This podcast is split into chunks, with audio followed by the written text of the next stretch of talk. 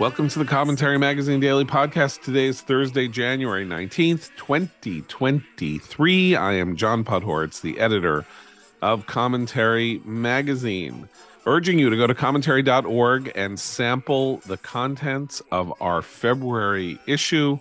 Our own Noah Rothman on the worldwide COVID revolts. We have an example of another casualty in the COVID regimes of our time. The um, the self exiling of New Zealand Prime Minister Jacinda Ardern, uh, one of the heroes of the uh, restrictive, the world of COVID restriction, who yesterday announced that uh, she doesn't have any more gas in the tank. And after six years as the world's youngest or second youngest prime minister, she is just resigning because she's done. She's had it. That's it. She's over it, this is like quiet quitting except it's very loud. Anyway if you want to know the kind of circumstances that led to jacinda ardern's resignation the sort of emotional political ideological fallout from what's happened from covid read noah rothman's article the worldwide covid revolts in our february issue at commentary.org noah is here. Noah rothman associate editor author of the Rise of the New Puritans. Hi, Noah. Hi, John. Also, of course, with us, media commentary columnist and American Enterprise Institute fellow Christine Rosen. Hi, Christine. Hi, John.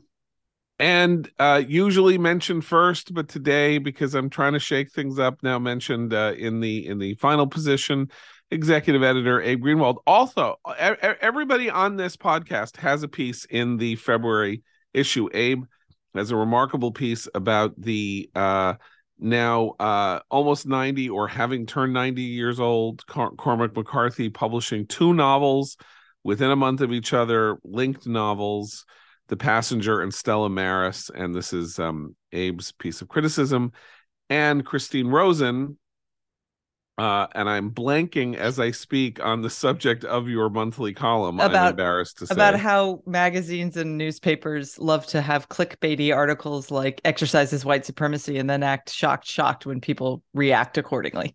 Yes, so there you go. this is how clickbaity I am that I can't remember the name of the okay. clickbait article we published attacking clickbait by Christine Rosen, and I have a piece called "Compute Compute," which is about uh uh, Democrats and liberals and people in the press trying to figure out how to talk about the Biden scandal, um, facing essentially the you know the the conundrum of having gone totally uh, Javert on uh, on Trump and the uh, purloined classified documents at Mar-a-Lago, and then having somehow to harmonize this with Biden's purloining of classified documents because of course they don't want to they don't want to attack Biden for purloining classified documents but what do they do in response? So that is the commentary foursome here in commentary magazine along with Eli Lake's piece on the American nomenklatura at Twitter a memoir by Joseph Epstein our longest lived our longest uh, uh, tenured writer uh, on growing up in Chicago's West Rogers Park. Uh, Tevi Troy on the uh, on the legacy of Ed Koch, uh, and so much more. Uh, so, uh, and Elliot Abrams, as I mentioned yesterday, on the uh, hysterical overreaction to the Israeli election, and Meir Soloveichik on the uh, infamous decision 55 years ago to deny Jews the right to pray on the Temple Mount in Jerusalem. Uh, more and more to come. So that is the February issue of commentary. Uh, but today, uh, we're not talking about the documents. We're not talking about the worldwide COVID revolts. We're gonna we're gonna zoom in on the Empire State where uh, two of us live, uh, Abe and I. Um, and a very interesting political development in the Empire State. The what is entirely a pro forma right of the governor to appoint the um I mean, it's kind of the title is like the the chief justice of the state court. I mean, it's but essentially a very uh a very administrative job as the as the uh number one person uh, on the New York State. Is it uh, again? I, I, for some reason I'm I'm blanking here, but the um the court is not called the Supreme Court. Oddly enough, the Supreme Court uh, chief judge uh, in New York State's. Um, I'm sorry, uh, I'm trying to remember the name of the the position. Uh, anyway, um, so the chief judge of New York State, appointed by Governor Hochul, um, uh, Judge Hector, Justice Hector LaSalle, uh, who is the chief judge of a lower court, uh, basically was rejected by the assembly's, um, by the state assembly's sort of judiciary committee. Uh, why does this matter? Well, it matters because this guy is a perfectly acceptable left winger, except not to the very, very, very, very, very left wing um, uh, majority uh, in the in the New York State Assembly, which has been moving further and further and further to the left. And uh, they decided the left in the assembly decided to flex its muscle and uh, go after Governor Kathy Hochul's choice here, uh, who should have been totally unexceptional otherwise. Uh, Noah, you've been looking into this matter. I have to try to understand the merits of the arguments, which you've properly framed as a, a smokescreen in the effort to flex some power, flex some muscle, communicate to Kathy Hochul where she actually is in the pecking order in New York State politics. But there are some arguments against his very long record, some 5,000 cases, and they sprawl and some of them contradict each other. So there's um, this lawsuit involving Cablevision, where some union workers uh, attempted to or, or were attempting to sue Cablevision, and he allowed this suit to go forward insofar as they were individuals. And the argument against that is that they shouldn't have been treated as individuals. They should have been treated as union members. It should have been an organized labor lawsuit, and it was not. Uh, another one um, is uh, a decision against a an effort he decided in this decision to limit the subpoena power of the state attorney general in relation to an investigation into a pregnancy, a crisis pregnancy center. Um, these are the, and this is very administrative, sounds very administrative, right? Well, the arguments against these decisions by people like Stephen Hart, who's an adjunct associate professor of sociology at the University of Buffalo, writing in Buffalo News, describes these as assaults on New York state values. He's not a middle of the road judge. He doesn't support our values and doesn't support the reproductive rights that are enshrined in the in the state's constitution. There are also some kind of contradictory things like he found that in the jury selection process, race and skin color is not a protected class. So you can ditch a, uh, a potential juror on the basis of race. This press this wait, wait, over- wait no, no, I no. thought it was. I thought it was skin color. Yeah, skin color. Skin color does not afford you protection against being bounced. I'm sorry, I was protection. using skin color as a synonym for race, whereas apparently but no, that literally the decision says you cannot say that somebody who is rejected on the basis of skin color cannot be rejected from a voir dire. It's not protected uh, class privilege. Right. The That's what color of your skin is not a protected class. Membership in a in a recognized race is protected. You cannot bounce somebody on the basis of race, okay. but you can, Important. in theory. I mean, it's a very Talmudic. Well, this was overturned. It was subsequently overturned because it violated a precedent established in this landmark ruling called Batson, known as Batson. Um, so he was attacked for legislating from the bench there. But then he's also being attacked for not legislating from the bench enough when he said uh, this um, Long Island Light Company suit uh, that Long Island Light Company didn't have to provide care for the child who suffered defects as a result of his father's exposure to lead in the workplace, even though there's no legislation to this effect. Effect, in fact, there's some legislation, legislative language that suggests this is perfectly legal, and in fact, this is the intention of the state legislature. Uh, so the the attacks on him are are strained, kind of myriad all over the place but they they center on these mostly these four cases. There are some others, but mostly these these four cases out of the guy's very long five thousand some odd case record. It's also the fact that uh, uh, it, smokescreen is the right term because what they really hate about this guy and it and and this is why much of their argument seems irrational when as as Noah began looking at it falls apart it's because he was he used to be a prosecutor. This is we're talking about the progressive left here. They do not like prosecutors. That's why they didn't a lot of them didn't like Kamala as the choice for vice president because she'd been a prosecutor. So he'd been a prosecutor and he's a he's a representative of the kind of identitarian left but an older generation, the ones who actually still have still have a few classical liberal values, perhaps even colorblindness. That is anathema to younger progressives and and um, one of the articles that that was looking at this whole uh, fracas was talking about how younger progressive Hispanic voters don't like him either because they're like, well, he's not really one of us. We'd rather have someone who shares our far more progressive politics, who's a different race.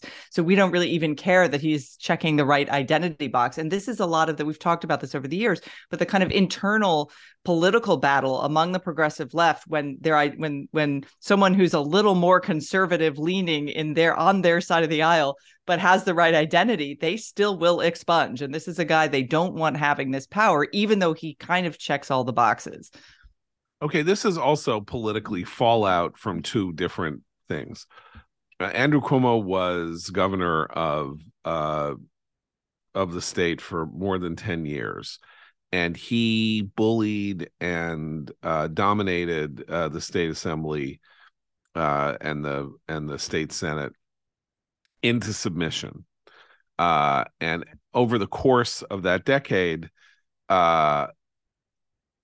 Democratic hacks were replaced by Democratic activists in job after job, and and then at some point the Democrats uh, managed to secure essentially uh, super majorities in both bodies. There was a point at which the New York State Senate um, was basically a conservative check on the assembly and that ended but cuomo needed actually wanted the assembly needed the assembly to be reasonable relatively speaking uh, in order to maintain not only his own power and make his own choices about very expensive big ticket items he wanted to pursue like the replacement of LaGuardia Airport and the Second Avenue subway and uh, and the replacement of the Tappan Zee Bridge, which has now been re- which has now been named for his father.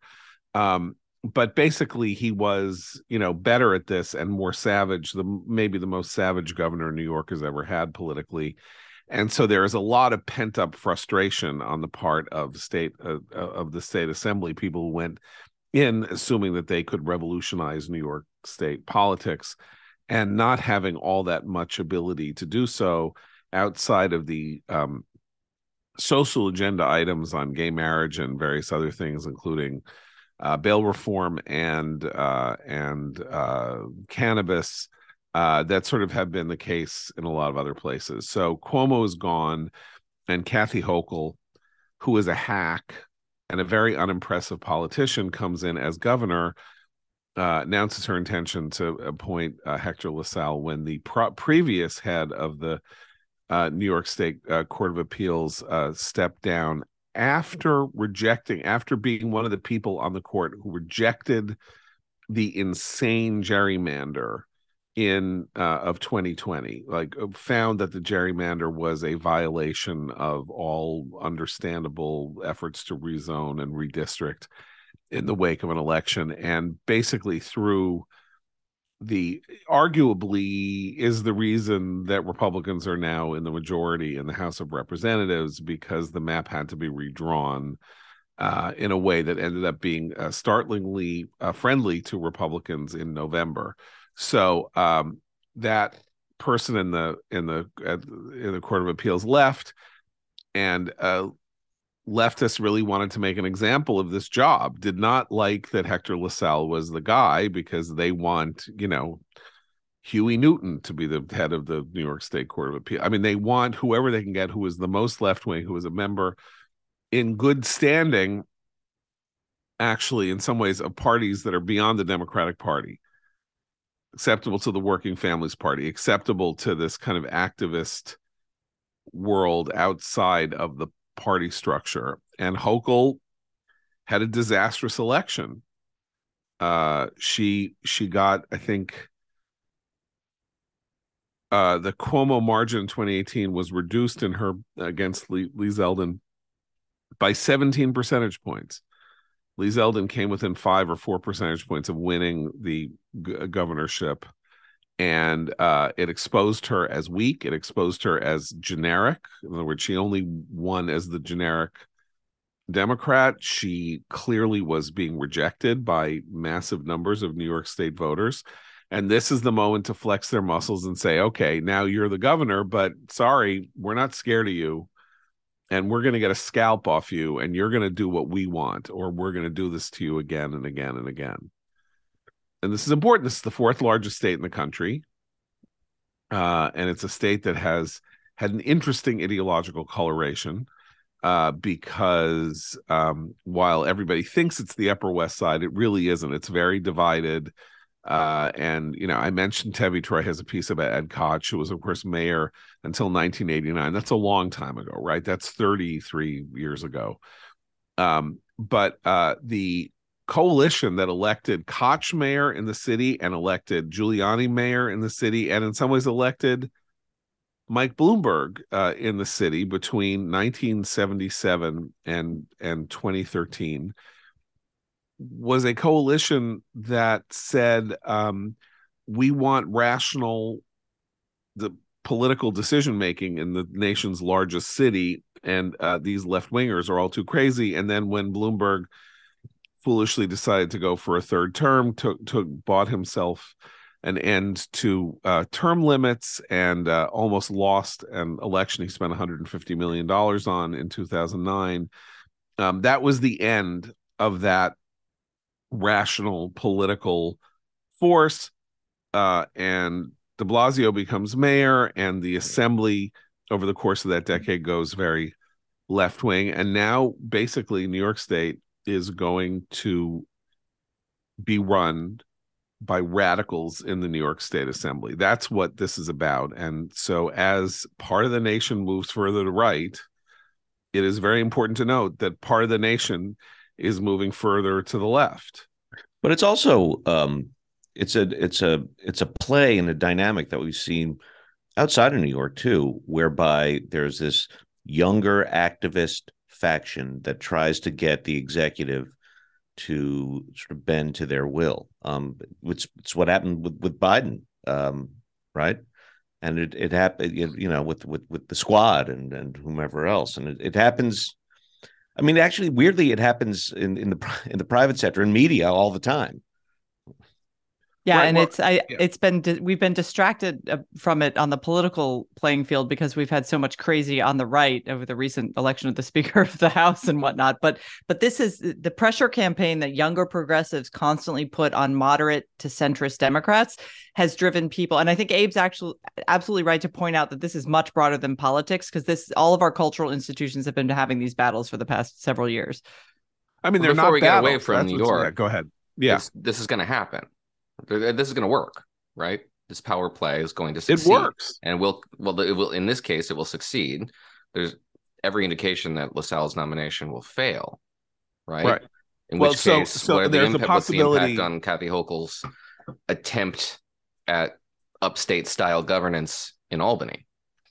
Well, again, I don't think uh, who knows what she was thinking. She thought, "Oh, look, here's a good, you know, here's a good uh, Latino uh, let me check that box. Latino, head of the New York State Court of Appeals. Guess what? Because she's a hack and doesn't understand what Christine is talking about here, and Abe is talking about, she doesn't know that that's no longer sufficient. Playing classic token racial politics in coalition fa- fashion you know, maybe if she'd found him, maybe if he'd been gay and Latino, or if he had been, you know, Latino and trans, or not if he was a moderate, though. I'm telling right. you, none but of that matters. Not, I mean, uh, he's not a moderate. Like what he, right. you know, as as Noah said, like it's five thousand decisions under other circumstances. If she had won the governorship by ten points, this would not be happening. The point is that uh, Democrats have a free leftist Democrats have a free shot at Kathy Hochul here. She's not one of them. They never chose her. Cuomo chose her as his as his lieutenant governor, and then uh you know he was ousted from office um she's a very unimpressive political figure and and uh and then she almost lost so screw her you know uh why should she has no power over them. They all probably won by margins larger than she had. And uh and it's time for them to show her who's boss. And this is a real thing. This is one of the reasons why you don't just anoint Kathy Hochul as the next governor if you're the hacks who run the that maybe there's a reason to have a serious primary and see who can win because you need somebody with some personality and some force of character and all of that if you want a functioning executive in a place like Albany and the party just you know basically anointed her and thought she was going to have this very smooth you know trek into the into the governor's mansion. And then you know and then she was shocked beyond belief by the by the results of of the election she won it but I mean, it's fair to say that almost anybody with a pulse that she won what almost anybody with a pulse would have won. That she won, notwithstanding herself, she was the weak link in her own election, and there are going to be political consequences for that. And we've seen this play out in New York State. By the way, we saw it play out in 2018 when Alexandria Ocasio Cortez, running in a primary, against a very powerful member of the House, Joe Crowley, who was, I don't know, was a deputy whip or something like that. Uh, she beats him in a primary 15,000 votes to 10,000 votes because these guys don't know what's going on in their own party. And this is where the establishment always is um, vulnerable to the more active people in the in the coalition because um, they get fat and happy and contemptuous of you know threats from people who are uh, more who have an agenda they want to pursue. And it turns out that can be pretty attractive to people and particularly if you play it well and you you get out people to vote who haven't classically voted before and therefore unknown to the hacks who run the party. So, as the Republican Party nationally and state by state is discarding the establishments of the past, the exact same thing is happening in the Democratic Party. And there's a lot of talk about it happening in the Republican Party and the irredentist nature of the Republican Party's changes. And there's a lot less talk about it among the Democrats, but it's arguably as serious. It's certainly serious if you live if you live in a blue state, because there was some check on um, leftist ideological ambitions in in blue states, and there will be none. This is an important event because if you're J.B. Pritzker in Illinois, or if you're Gavin Newsom, or uh, you know what, whoever you are in whatever state you're in, and you're in a blue state, you're going to look at this Hector LaSalle thing and say, I got to sue for people. Like, I'm not going to confront these people. They're too powerful. They're too dangerous. I am going to sue for peace. Talking about cultural power of the left, uh, we have this fascinating thing going on in, of all places, the National Hockey League, um, which uh, one would not think of as a body of uh, fans, sports writers, athletes, and pursuers of being um, interested in wokeness. Uh, that is not one does not see the ideological or racial or multicultural coloration of the fandom of the National Hockey League it's not a sport for snowflakes basically. This is yeah well it's a or you know it's a it's a sport for i mean it's a sport for white people. Uh and it is you know i mean I, I don't really know if this is the case. I'm going to guess that if you had to take a body of fandom in the united states and ask um and see how they voted uh in 2020 let's say uh, i would imagine that uh you would have a just like auto like uh, car racing or, uh, or you know um, whatever you call that. I'm losing the term anyway i'm losing my mind but that that that uh, it was it's the trumpiest of sports shall we say of competitive sports? I don't know. Wrestling and NASCAR will give you a run for your money. Okay, well, I meant NASCAR, right? But but wrestling's not a sport. Wrestling's well, a re- wrestling. Well, I mean, okay. Well, we can have an existential debate about but, that. But uh, among the competitive sports with leagues and teams in different cities and all of that, right? Um, it must be the whitest. And if it's the whitest, that means it's the Trumpiest, probably and uh, so they had a they had a pride. All right, so we can quantify this because okay. you challenged us. I did. So yes. we so we do have some morning consult data to this effect. Yes, breaks down the political and racial identities of sports fandoms, and your instincts, I think, are correct. It is the whitest, barely, sixty-one percent to sixty percent of the major Major League Baseball. Baseball is very close to being the whitest fandom in the country, interestingly enough. But NHL beats it out by a single point. And as far as political affiliations go, it's pretty much right down the middle. It's 36% Democrat, 33% Republican, 36 Indy. But that does make it the most Republican sport. Again, okay. barely inching out MLB. Okay. okay. So nonetheless, the NHL decided to have Pride uh, Pride Night.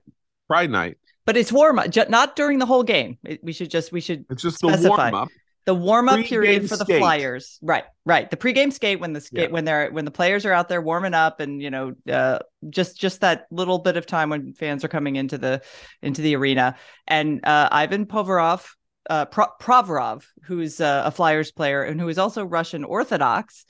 Uh, didn't want to wear the pride jersey that they were all supposed to wear during that warm up, citing his religious faith something that I think no one would blink at if he was an observant Muslim, I might add. But in this case, uh, it, it, it sparked what the real reason we brought this up because it it has a, a farcical comedy from the previous century Seinfeld episode has come to become reality in the 21st century. And this was the this was the episode where Kramer refused to wear the AIDS ribbon. And those of you who are old enough to remember that episode, he was harassed and and you know chased down the street by by angry gay activists for refusing to wear the ribbon during a pride march. Um, so this is an example, I think, of the the movement that we've come to in this country in the culture wars from being able to be neutral or to say because of my religious beliefs or personal beliefs I, I don't participate but you guys go do it. It's not like he resigned from the team or staged a protest. Just didn't want to participate. Stay neutral. You cannot be neutral. You are coerced was, into taking a side. And he was completely like gracious about it. And he said Absolutely. i respect everyone. I respect everyone's decision but i've i'm just uh, i'm true to my faith and i'm just not going to not going to participate in it. He didn't. He didn't. He didn't stay silent. He didn't say nasty things. Right. You know? He didn't grandstand, which is what the people criticizing right. him have been doing for the last forty eight hours. Um. So, uh, an analyst on the NHL network.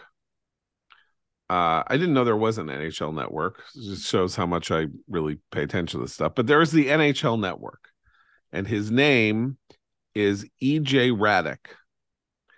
Uh, and he apparently went on last night on on the NHL network or the and said that um, if Pro, Provorov or Provorov uh, doesn't want to wear that LGBTQ plus warm up outfit, uh, he should leave America, go back to Russia, and go fight in the war against Ukraine.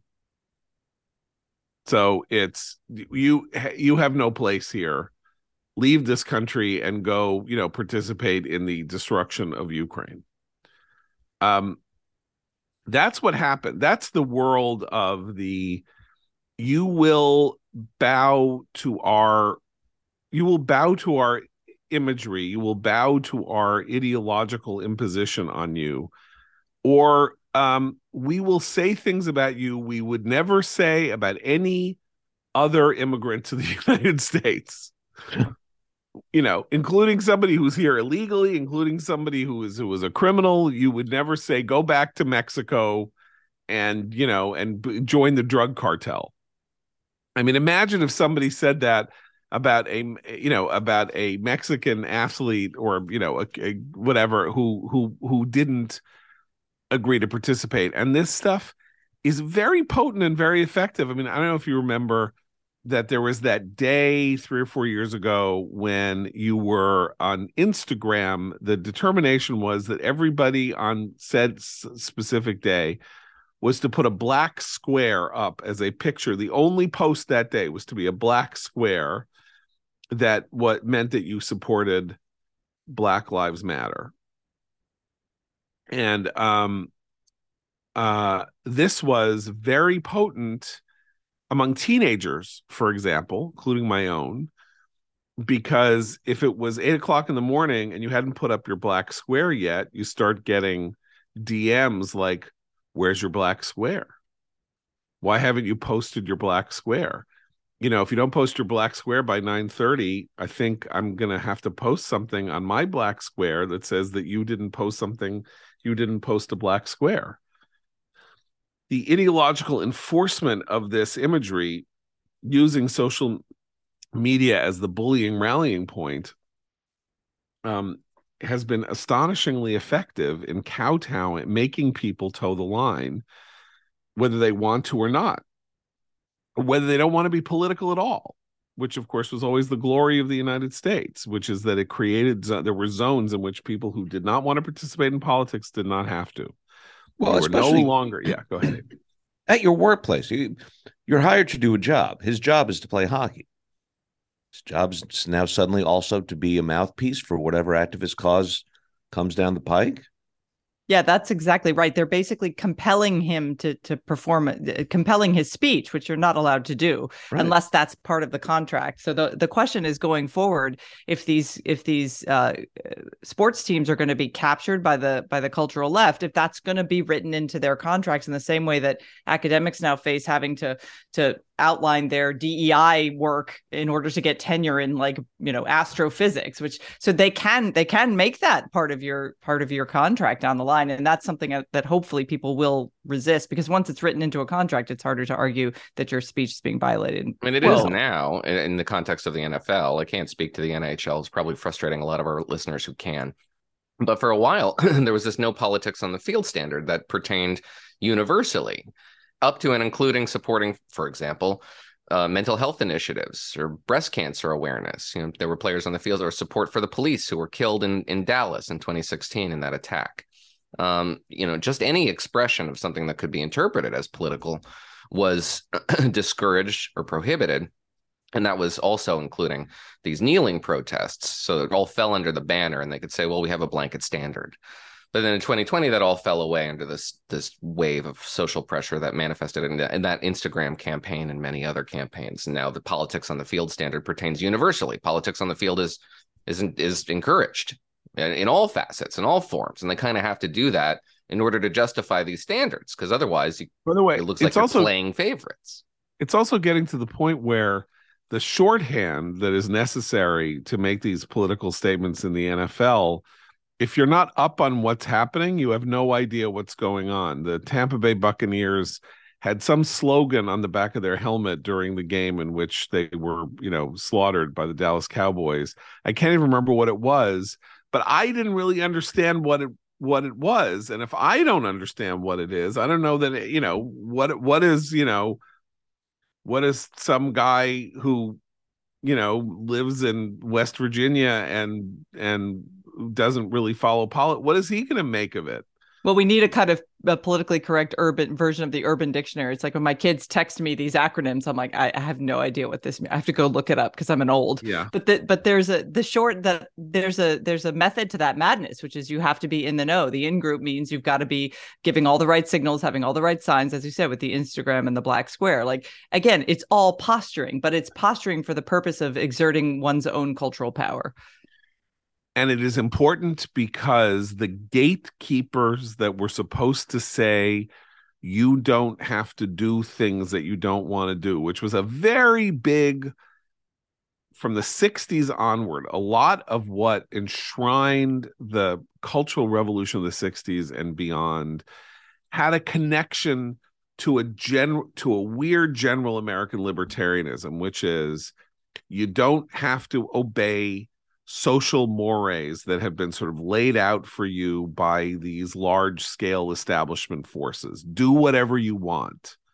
Fly, fly your own freak flag. Don't, you know, you can listen to whatever you want, you can watch whatever you want. Censorship is bad because you are a free agent and a free actor and you have the right to do whatever you want to do, right? That is sort of let it all hang out, 60s, post 60s.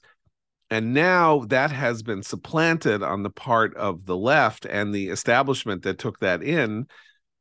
And it's not you can do what you want. It is we you there's going to be there are going to be roles assigned to you as a citizen in the United States to wear a button, to advocate for a cause, and you're going to be watched by this weird social media behemoth and your refusal to cooperate with the great rule that is being laid out will be noted. By the way, noted very effectively. It is a a much broader and sort of silent problem um, because Provorov is in a celebrity profession, so he stands a, sh- a shot here because there are going to be people on his side in this in this battle, and um, it, it's it's it's going to be it's going to he's got a real fight, and there's going to be teams here, uh, you know, uh, for and against what what what he's done, and um, people arguing on on on the side that that his rights are are being violated here. Um, what if you are in retail or in insurance and you're and you have some uh, some activist day where you have to display something on your uh, lapel or your desk or whatever.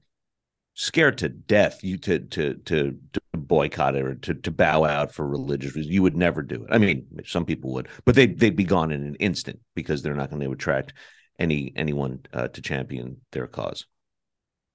I mean i remember 40 years ago my first job i was a researcher at time magazine.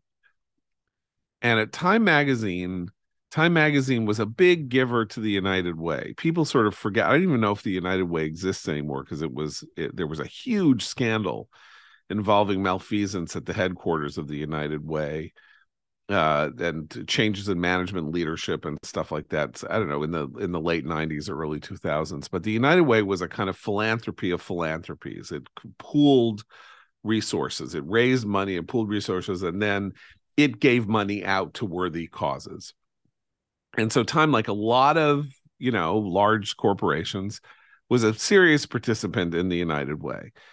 And uh there i was i was 21 years old or something like that. And somebody comes to me and says we're doing the united way uh, campaign and we would like you to you know donate to the united way and I was literally making $9,450 a year. I was a part time researcher at Time Magazine living in New York City. And I did not have a nickel to my name. I mean, I literally was budgeted out, you know, to the cent to get through the week. You know, I ate I ate uh, dumplings for dinner because I could get them for two dollars. I didn't have any money, and I said I, will look at it or something like that because I didn't want to say I don't have any money. And um, then the pressure started. Got a call from my corporate supervisor who said, "You know, we hear we we're trying to get 100% participation here on the in the world section corridor. Uh, we need 100% participation." And I obviously was interfering with that because I was one of the employees on the corridor and I was had not signed up to do the United Way. And then I said, okay, don't I'm uh, I'm I'm I'm thinking I have my own whatever. I have my own philanthropic efforts go in a certain way or something like that, but I didn't have any money and then I got a call from an assistant managing editor who was like one of the senior officials who's like, I understand you haven't agreed to give money to the United Way. We need 100% participation on the editorial side. So of course I ended up relenting, right? And it was like uh, 10 bucks. Now, the clear implication of this was that my career at Time Magazine might be adversely affected by the fact that there would be some little, you know, there would be like a sticker on my folder that said didn't give to the United Way.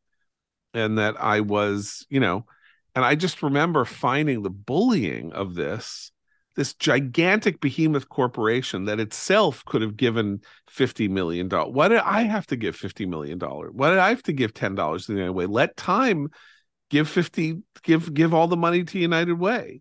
It doesn't matter if I do, but this is, that's how this kind of thing worked before social media. It was individual direct pressure of this sort, you know, are you going to it's like it's like the signing of the birthday card at the office when somebody comes to you and it's somebody you hate and they're like everyone has to sign the birthday card you know and you do because even though you don't want to sign the birthday card so well, so now what can a little done... guy do? I mean they used to be able to rely on Nothing. the aclu i mean the equivalent is what fire? I don't know how well endowed they are.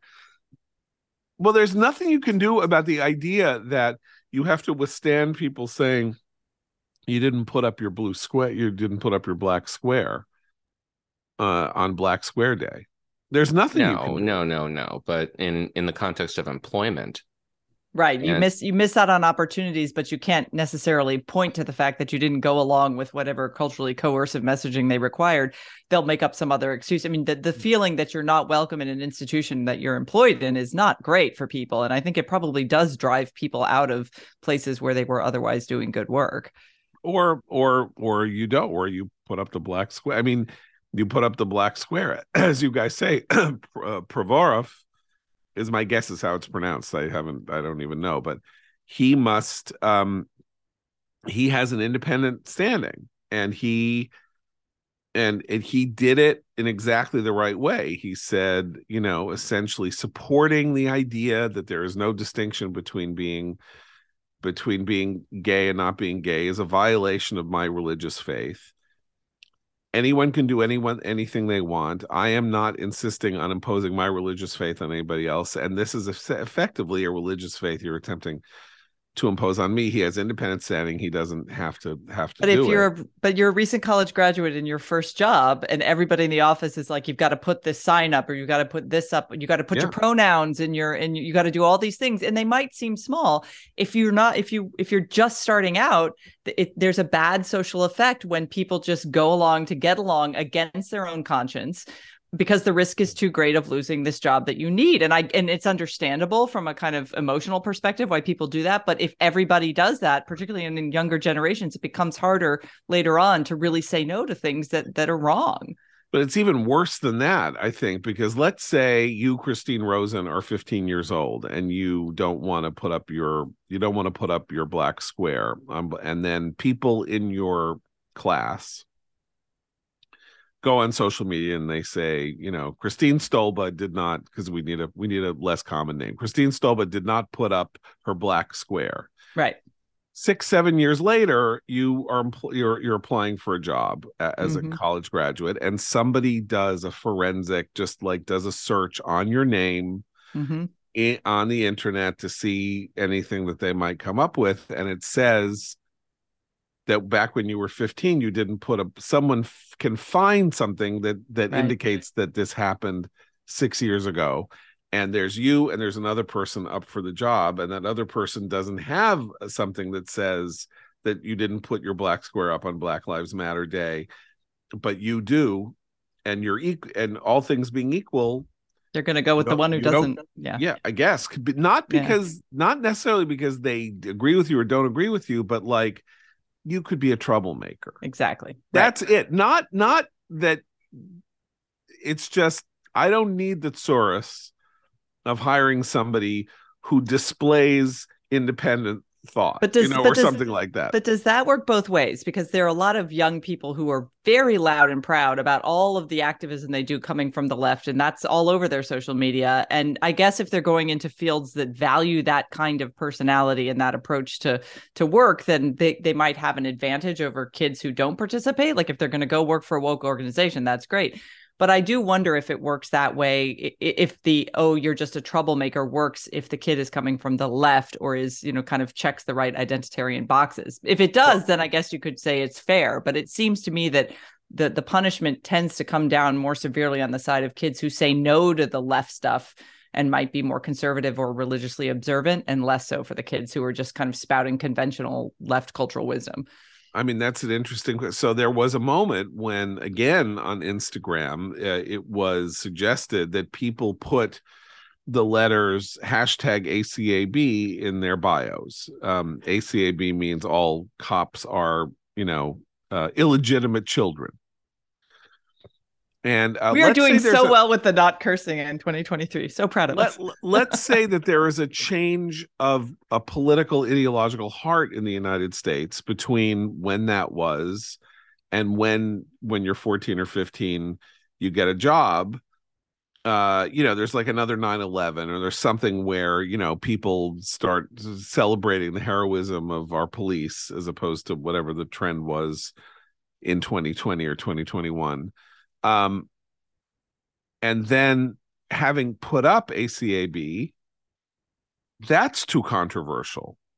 Like then it could not only be that you're you're going to get, but that you go to work in some company, they say, okay, well, she was a kid, she put up ACAB, no big deal, and then somebody else at the workplace finds out that you were an ACAB person in your bio, and they're like, oh, so you hate cops, huh?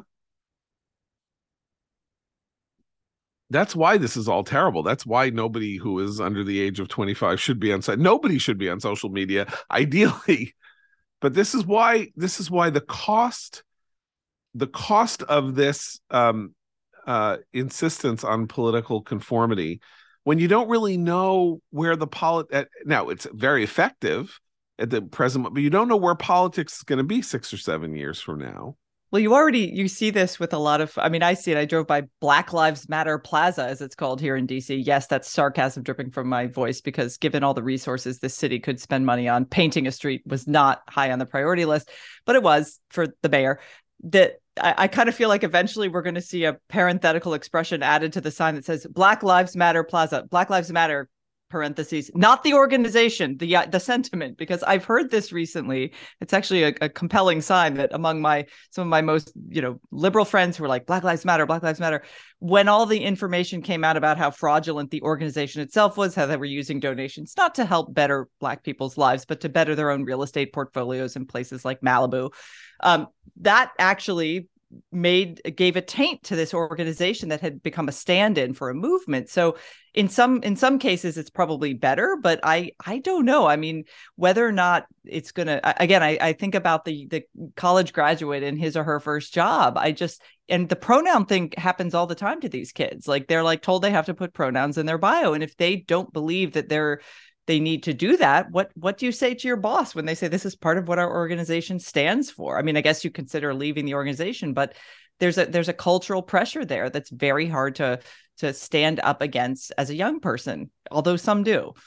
And you know and the thing is with with these activist issues now like as as the case with provorov or whatever however we're supposed to pronounce his name um this the issue lgbtq issue and others uh, are framed as this sort of underdog fight right? Um but there's no fight anymore. There's no i mean there'll always be individuals who are bigots and intolerant whatever that's that that'll never stop but it's there's there's there's there's nothing left to fight for here. It's not a it's not an underdog fight. It's status quo enforcement. And and and that is what you are being compelled to do Right. That that's why I did this comparison with the United Way thing because that that was in the pre-social media. That was how conformity was enforced, right? A raised eyebrow from your boss, something said by your pastor, uh, you know, uh, an opinion expressed by a majority of people around your bridge your bridge club around the bridge table you know cultural messages were were were passed. And what's interesting about this is that those may have represented more of a sort of majoritarian opinion. A lot of this is the virtue signaling of an elite that is uh, then using its elite power to force people to profess views and opinions that they either don't haven't developed don't share or don't really care about because part of the goal here is to create the image that this is a to scare people from openly opposing these views but also to create the false image that these views are now are, are now uniformly shared.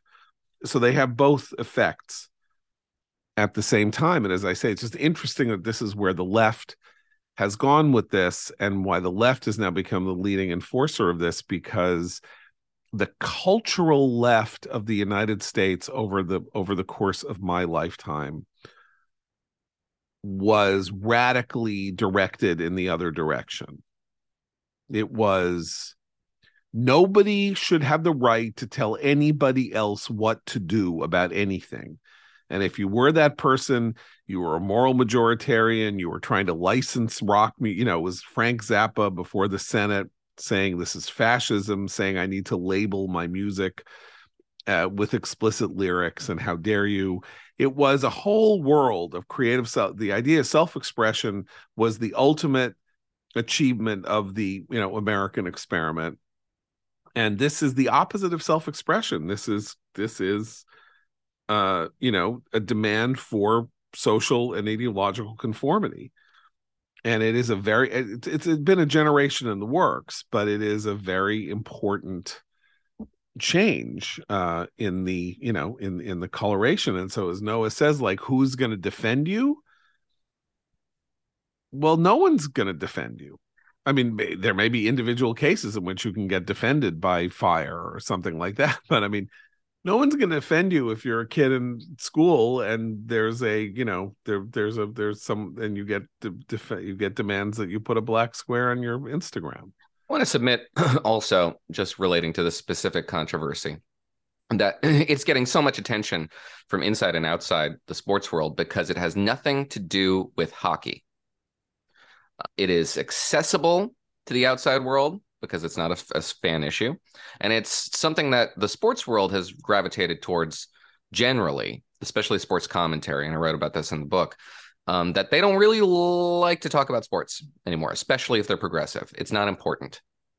It has nothing to do with the ills of the planet Earth that you're supposed to devote yourself to as a right thinking person, as a sober, serious person, every waking moment. Um, this is more important than talking about pushing a puck around on the ice. And so it attracts a lot more vigor and fervor from the sports commentariat because they get to pretend to be more serious than they are. And that's the sort of thing that is really, really attractive to sports broadcasters across the, the spectrum. They've been doing it for, for several years now. Whenever there's this kind of controversy that allows them to ruminate on social issues, they tuck into it like a like a meal. They really enjoy it more than I think they enjoy doing their actual jobs.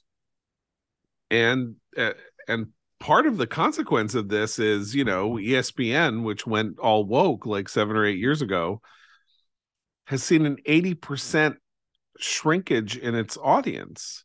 Now, nobody knows how to explain the the secular decline of ESPN except to say that it has cratered more radically than any other cable channel, with the possible exception of Comedy Central. It has cratered. It was the most important, the most profitable business in all of cable. It's one of the reasons why there were hundreds of other channels because ESPN was so valuable to a cable company that um, it needed to, you know, it, it it cost it so much that it needed to then, you know, create this a la carte system where you could had to watch a whole bunch. It could use it to force you to subscribe to other channels. Well, Jimmy also. Pitaro knows who's the president of ESPN. That's when he yeah. took over. He very explicitly admonished on air staff, telling them, hey, we're a sports network. Sorry, we're going to talk about sports, even at the expense, perhaps, of the most important social issue of the time, regardless of what you think about it. Um, it's he's actually subsequently been pushed off this position by just the force of the culture. Um, but it's worth noting that ESPN is a Walt Disney company. ESPN is owned by Walt Disney, ABC, all those networks are under the Disney banner. And they were all pushed in this in this similar direction. Um, they're suffering as a result. And I guess the corporate corporate structure is suffering as a result, but these forces have been pretty irresistible, even though they know that it's bad for the bottom line, that it's in a it, it, it abdicates their fiduciary responsibility to uh, their investors and their stakeholders. But the pressure is irresistible. Uh, okay. I want to I want to c- conclude with something uh, a shot fired across the commentary uh, bow uh, by our friends at National Review. I don't think you guys know about this yet, but uh, NR Plus, the online uh, subscriber version of National Review, um, has a contest up uh, Luther Ray Abel of their staff has uh, come up with the second annual Best Coffee Cup in Conservatism conference. Uh, excuse me, conference contest, and um, there are five. I think it's maybe wait, is it five or six? Five or s- five different coffee cups that are in competition for the best conservative coffee cup. Those are National Review, the Dispatch, the Manhattan Institute, Law and Liberty, and Commentary. And uh, we lose. Okay. Uh, our total appearance, function, and heat retention. We get a three for appearance. In fact, uh, Abel compares us to Louboutin shoes, but says that our coffee cup, which says keep the candle burning on it, very, very attractive black coffee cup, uh, does not retain heat sufficiently, as opposed to the Morning Dispatches cup, which which gets a heat retention score of three. Uh, and the Manhattan Institute's cup, we get a three on appearance, but the Manhattan Institute cup, which uh, I don't know, is just a cup that's got blue inside, uh, gets a four. And so we end up with a total point total of six. And then, of course, with the fix being in, National Review gets an eight along with the Manhattan Institute. This shall not stand. Our coffee cup, which says keep the candle burning on it, it is a beautiful coffee cup and we all use it and we love it, is better than National Review's coffee we, cup. Yes, we keep the candle burning, but we keep your coffee at a perfect temperature for drinking. So and i'm sorry but we will we will not be bullied in this way. We will not we will not be insulted in this way. We need to work then the refs we'll on be this taken. I can't say how and i can't say when but revenge will be taken for this infamy uh, against us. Will not stand. And there you have it. So uh but thank you to Luther Ray Abel for um, for for including us in your clearly rigged, shockingly derelict contest. So with that, we will be plotting our revenge, but we will let you go for the day, and we'll be back tomorrow for Abe, Christine. Noah, I'm John Podhoretz. Keep the candle burning.